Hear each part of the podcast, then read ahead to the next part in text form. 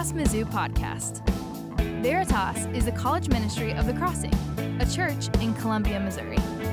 Our greatest hope is to see more and more college students believe that Jesus is more. To get connected, check out our weekly meeting on Tuesday nights at 8 p.m. on Mizzou's campus. For specific details about where we meet, how to join a small group, or more information about Veritas, visit us online at veritasmizzou.com. To stay in the loop with what we're up to, follow Veritas Mizzou on Facebook and Instagram. We hope you're encouraged by this message. Hello, everyone. So I realize I just showed a clip from The Notebook, which making sure I tell you this now, this is not a dating sermon. This is not a sermon on dating. Some of you are disappointed. Some of you are really relieved. But just make sure we're all on the same page. That being said, I think that clip still is a really interesting point. It's an iconic scene in the rom-com genre and just filmography in general. I mean, that thing was made 17 years ago, and it's still circulating Twitter, Instagram, and Facebook. But I think partially because of the acting, but also a lot because of it's asking a really insightful question. We see Ryan Gosling's character ask over and over again, what do you want? What do you want? What do you want? And we see Rachel McAdams' character wrestle with that question, saying it's not simple and really thinking deep down what she really wants. Like I said, it's been 17 years since the movie came out, so I don't feel bad saying spoiler alert. But if you haven't seen it, her and Ryan Gosling's character end up together. Shocker, I know. But it's interesting because throughout the whole movie and throughout this, she's kind of realizing this is what she actually wants. This is what she deeply, deeply wants. And I think we also deeply want something. We also deeply want something. And tonight, I come and I ask the question, what do you really want? Do you want Jesus, or do you want something else? Do you want Jesus, or do you want something else? There's a verse in Luke 11, I think it gives a pretty good indication, a pretty good idea of if we want Jesus. And so just setting up this scene, Jesus had just driven out a demon from a man who was mute. And there's a woman in the crowd that said, "Blessed is the woman who gave birth to you and nursed you." And Jesus responds in not a very typical way in the next verse, Luke 11:28. It said, blessed are those rather who hear the word of God and obey it. In our sermon series in the Beatitudes, we learned that the word blessed means happy. So this verse is telling us that if we listen to the Bible, listen to Scripture and obey it, then it says we'll be happy. Well, that seems pretty straightforward, and so all I have to do is listen to the Bible and hear Scripture and obey it. So am I saying that it's that simple? Am I saying that it's that easy to obey the Bible, and then we'll just want Jesus, or we will have a desire for wanting Jesus? Well, Jesus always asks a question, answer a question with a question, and so I kind of want to do the same. Do we always want to obey the Bible? I think if we're honest, a lot of the time the answer is no, or some of the time the answer is no. Maybe a better question is when we do disobey, why are we disobeying? When we don't listen, when we don't follow what the Bible says for our lives, why don't we? I think it's a really complex answer to what feels like a simple question, but there's a lot that goes into that. Because most of us are here tonight giving up your time, giving up an hour, hour and a half, listening to beautiful music that the choir just did and all that they did, and listening to some random guy talk about Jesus for a little bit.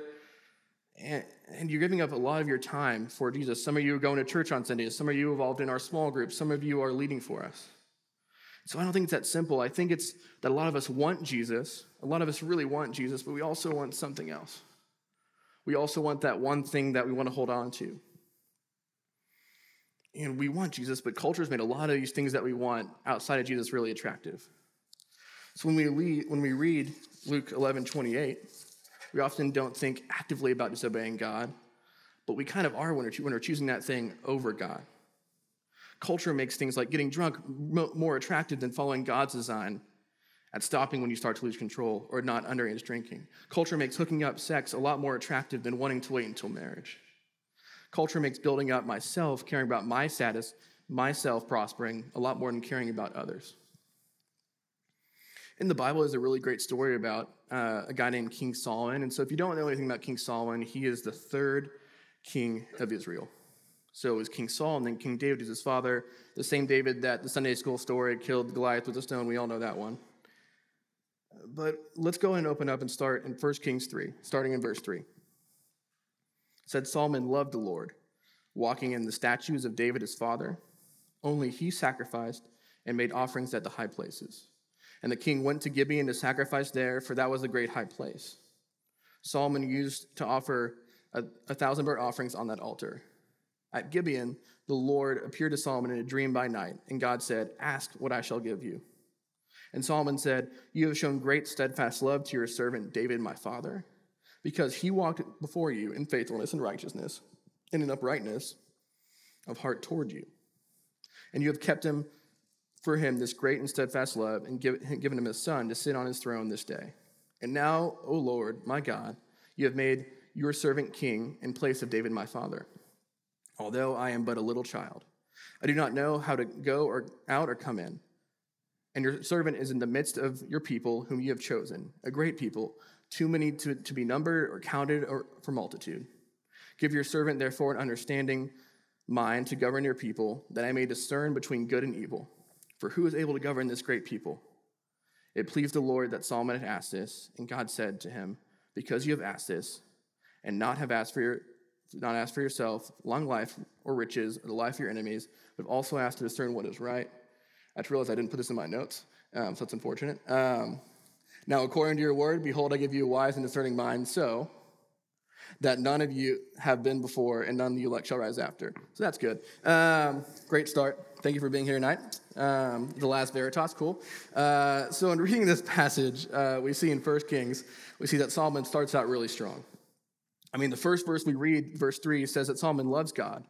You see humility, we see Solomon, all he wants to do is please God and govern his people faithfully.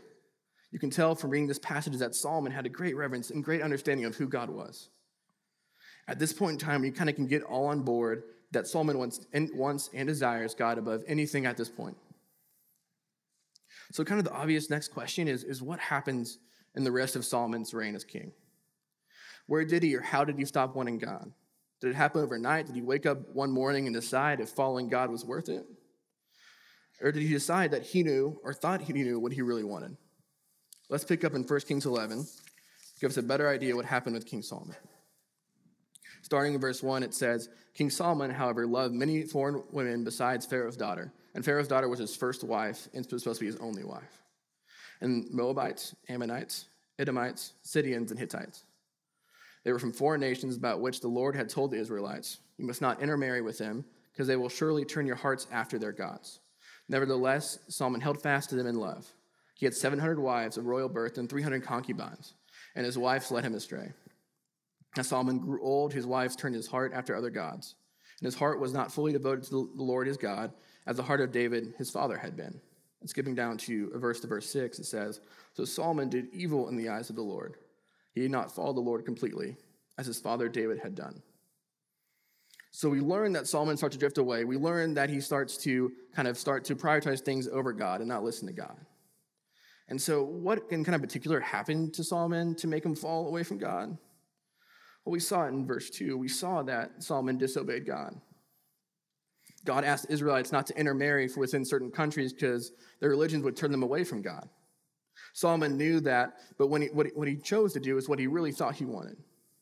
He thought he really wanted was all the wives he accumulated, plus all the wealth, the power, the status, and all the things he wanted over God. Now, not too long ago, just a few chapters before, we saw that Solomon was choosing God over these things. He called himself a servant of God. He loved God. But we kind of see he wanted God plus all these things that he wanted. He wanted to hold on to his wives and all the things we just mentioned, and if we're really honest, maybe not to Solomon's extent, hopefully not to Solomon's extent, we kind of relate to that. We want to follow Jesus, but we want all these other things too. We want this other thing on the side. And eventually we see here Solomon choose those things over God.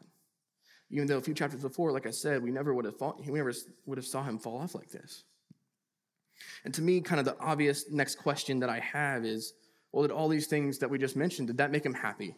Did those things, the wives, the power, the wealth, the status, did all those things make him happy? Because if all those things satisfied him and all those things made him happy, then we can kind of pack it up and go home. In the sense of going back to Luke 11:28, we see that we're told that we're happy when we obey Jesus. But Solomon here is telling us that we're happy when we follow what we want. We're happiest when we follow what we want and not God. So which is it? Is it Solomon right, or is Luke 11:28 right? Well, if you didn't know, Solomon wrote the majority of two books of the Bible. He wrote the majority of Proverbs and also a lot of the book of Ecclesiastes. I think we find an answer to all these questions in Ecclesiastes 2, and this starts with I being Solomon, said to myself, come now, I will test you with pleasure to find out what is good. That also proved to be meaningless. Laughter, I said, is madness. And what does pleasure accomplish? I tried cheering myself with wine and embracing folly. My mind still guided me with wisdom. I wanted to see what was good for people to do under the heavens during the few days of their lives. I undertook great projects. I built houses for myself and planted vineyards. I made gardens and parks and planted all kinds of fruit trees in them. I made reservoirs to water groves of flourishing trees. I bought male and female slaves and had other slaves who were born in my house. I also owned more herds and flocks than anyone in Jerusalem before me. I amassed silver and gold for myself and the treasures of kings and provinces. I acquired male and female singers and a harem as well, the delights of a man's heart.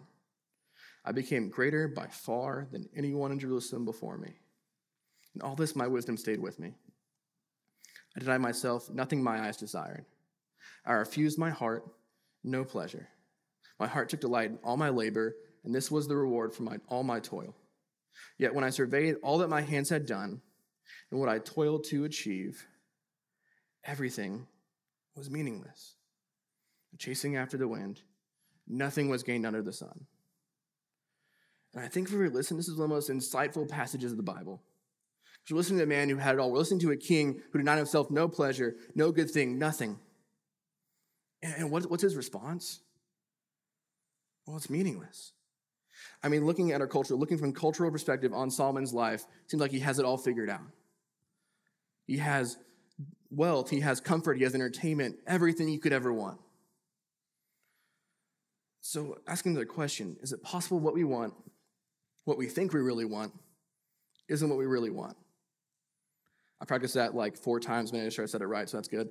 I think if somehow we tell ourselves this Solomon story doesn't apply to me, doesn't apply to you, doesn't apply to us, I think we're kind of kidding ourselves. See, we see Solomon started out desiring God, wanting God, loving God.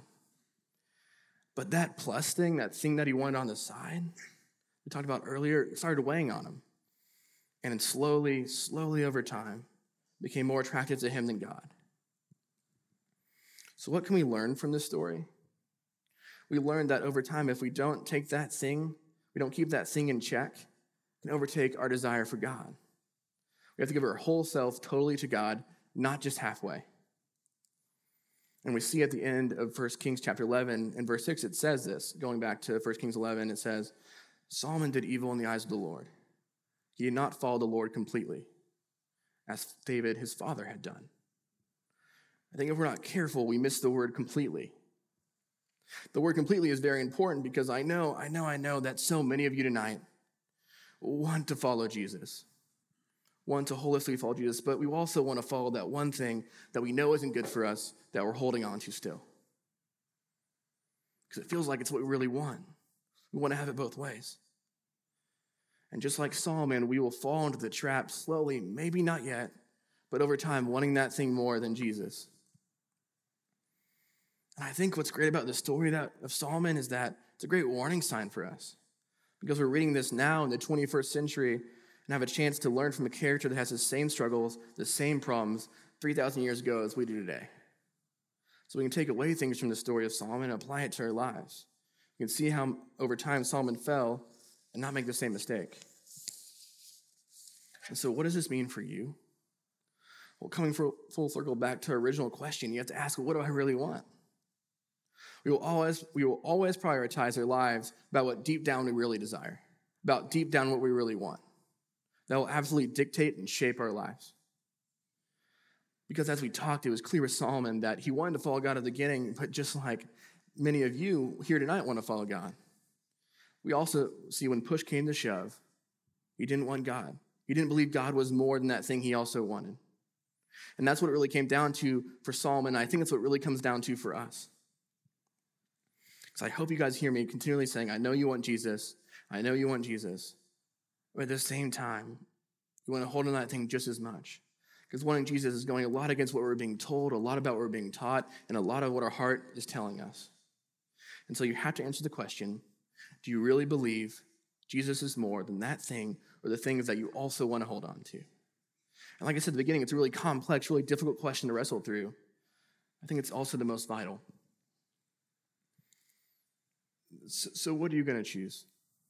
Are you going to choose those things? Or are you going to choose the Son of God who came down to earth in human form, was hung on a cross for our sins and resurrected 3 days later and ascended to heaven and is now king over our entire lives? Are you going to choose the God who created the entire universe or choose the creation? Are you going to choose those things that give you temporary satisfaction, temporary comfort, and temporary control? Or are you going to choose Jesus that gives you lasting satisfaction, lasting comfort, and lasting control? Are you going to go to those things that give you temporary peace? Or are you going to go to Jesus, the Prince of Peace? I want us to take a look at an interaction that Jesus has with a man in the book of Matthew. Jesus was teaching a variety of topics in Judea, and a man came up to him and just asked his question. And starting in verse 16, it said, a man came up to Jesus and asked, "Teacher, what good thing must I do to have eternal life?" Jesus answered, "Why do you ask me what is good? Only God is good. But if you want to have eternal life, obey the law's commands." The man asked, "Which ones?" Jesus answered, "You must not murder anyone. You must not commit adultery. You must not steal. You must not tell lies about others. You must respect your mother and father, and love your neighbor the same as you love yourself." The young man said, "I've obeyed all these commands. What else do I need?" Jesus answered, "If you want to be perfect, then go sell all that you own, give money to the poor, and you will have riches in heaven. Then come and follow me." But the young man heard Jesus tell him to give away his money. He was sad. He didn't want to do this because he was very rich. So he left. I think this story is incredibly fascinating, and I think it really sums up how a lot of us feel tonight. You know, I was meeting with a guy pretty recently, and we were talking about how his semester was going and how he was feeling about college kind of overall. He started talking about how he started going out and a lot more and drinking underage and how he doesn't really think it's wrong. He doesn't really see how it's wrong at all. And it kind of took me back because he's been in the church for a while. And so I kind of asked him, like, "Well, do you know what the Bible says about this? I know you, I'm pretty sure you do." And he's like, "Yeah, I do. But in all honesty, I just don't really think it's wrong. I don't see why I have to follow that." And then it kind of hit me as I was talking with him that he knows what Jesus wants him to do. Just like Solomon, he knows what Jesus wants him to do, but he'd rather do what he wants. And so I kind of point blank asked him, after talking to him for a little while and saying, "Do you want to follow the way that Jesus wants you to live, or do you just want to do what you want?" He kind of took a long pause and said, "I don't know." And it was clear, just like the man in the story, he wasn't ready to give Jesus that one thing. We see the man in the story saying, "Yes, I can do those commands. I can love my neighbor. I cannot commit adultery. I cannot murder." But when Jesus asked for that one thing, the one thing he really knew that guy wanted to hold on to, the guy said no and walked away. He wanted to hold on because it's what he really thought he wanted. And the guy in that story I was telling you about, he follows Jesus in a lot of ways. He loves Jesus in a lot of ways. But just like in the man in Matthew's story, he has that one thing that's holding him back from following Jesus and wanting Jesus completely. But he's not alone in this. We all have that one thing or things that holds us back. What is it for you? What is the one thing that has you saying, "Yes, Jesus, I'm in, but I don't want to give up this thing. I don't want to give up that thing. I want to hold on to this." And go with me here for a second and just imagine that Jesus is in front of you. And he looks at you and asks for you to give that one thing, just like the man in the story, to give that one thing that's really holding you back. What would your response be? Would you be like the man in the story and walk away? Would you be like the guy that I just mentioned that is kind of in a maybe area? Or would you be willing to give that thing up to follow Jesus completely? Do you want Jesus more than getting drunk? Do you want Jesus more than social status? Do you want Jesus more than going too far with your significant other? Do you want Jesus more than hooking up? Do you want Jesus more than living in the approval of your peers? Do you want Jesus more than living selfishly? Do you want Jesus more than pornography? Do you want Jesus more than this, that? Do you want Jesus more than everything? If your answer is no, then why not? Maybe you're like the guy in my story and who doesn't think that Jesus is more than all these things, or maybe you're just in a place that where you think all these things that I mentioned are still better than Jesus. The Solomon story doesn't really feel real or connect to you. I would love it if you gave me a chance to share a little bit of my story. See, I can say Jesus is more than all these things because not because I have to, and I'm up here and I work for a church, but I've been right where you're at. Early in college, I tried just about all the things I mentioned. I tried to find my satisfaction in alcohol. I tried to find my satisfaction in relationships. I tried to find my satisfaction in people's approval of me. For a minute there, I thought I was actually happy. But over time, I realized it was making me miserable.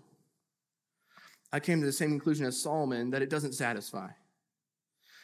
But throughout time, I was involved in Veritas, and slowly throughout that time, I realized that Jesus was more than all those things. And if you're still doubting, I understand where you're at, but I'd love for you just to give Jesus a chance. What do you have to lose? What do you have to lose by reading the Bible and trying to obey it? What do you have to lose by giving up a little bit of your freedom, by giving up that one thing? Talk to the friend who brought you here tonight. Talk to someone on staff. We'd love to talk to you about that. As the music team comes back up, I want us to start thinking about what it would look like to start wanting Jesus more this summer. Focus in and hone in on what can I do to want Jesus more this summer. First, we need to have an honest conversation with ourselves about what is that thing or those things that are holding us back from wanting and following Jesus completely. Maybe it's one of the things that I mentioned above, or maybe it's something else. But after identifying that, we actually have a genuine idea of where we can grow and focus on this summer. We actually have an idea of a direction of how we can want Jesus more. And summer's kind of a weird time because you're out of your usual routine.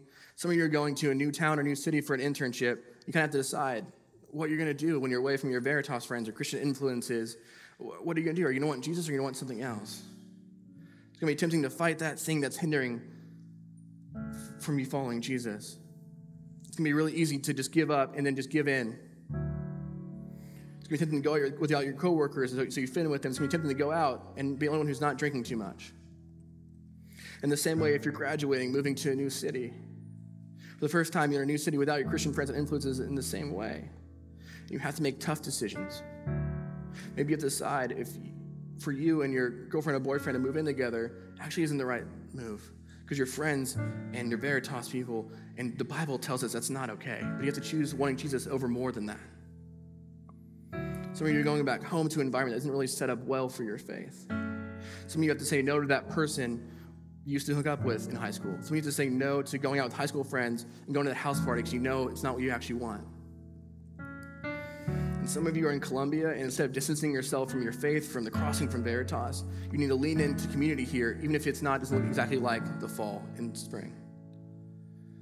Because all these things that we can be doing helps us continually build a desire to follow Jesus and want him more.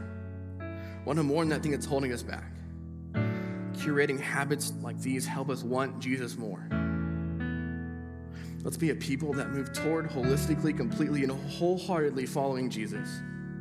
Let's listen to his word and obey it. Because that, as we learn tonight, is what makes us genuinely happy. Following Jesus is what actually makes us happy. And it's what we really want. Do you really want Jesus?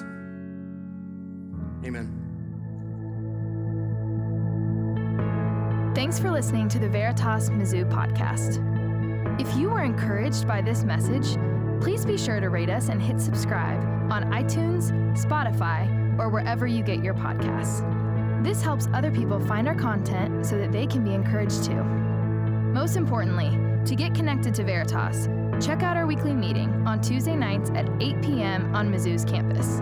For specific details about where we meet, how to join a small group, or more information about Veritas, visit us online at veritasmizzou.com. To stay in the loop with what we're up to, follow Veritas Mizzou on Facebook and Instagram. Thanks again for listening.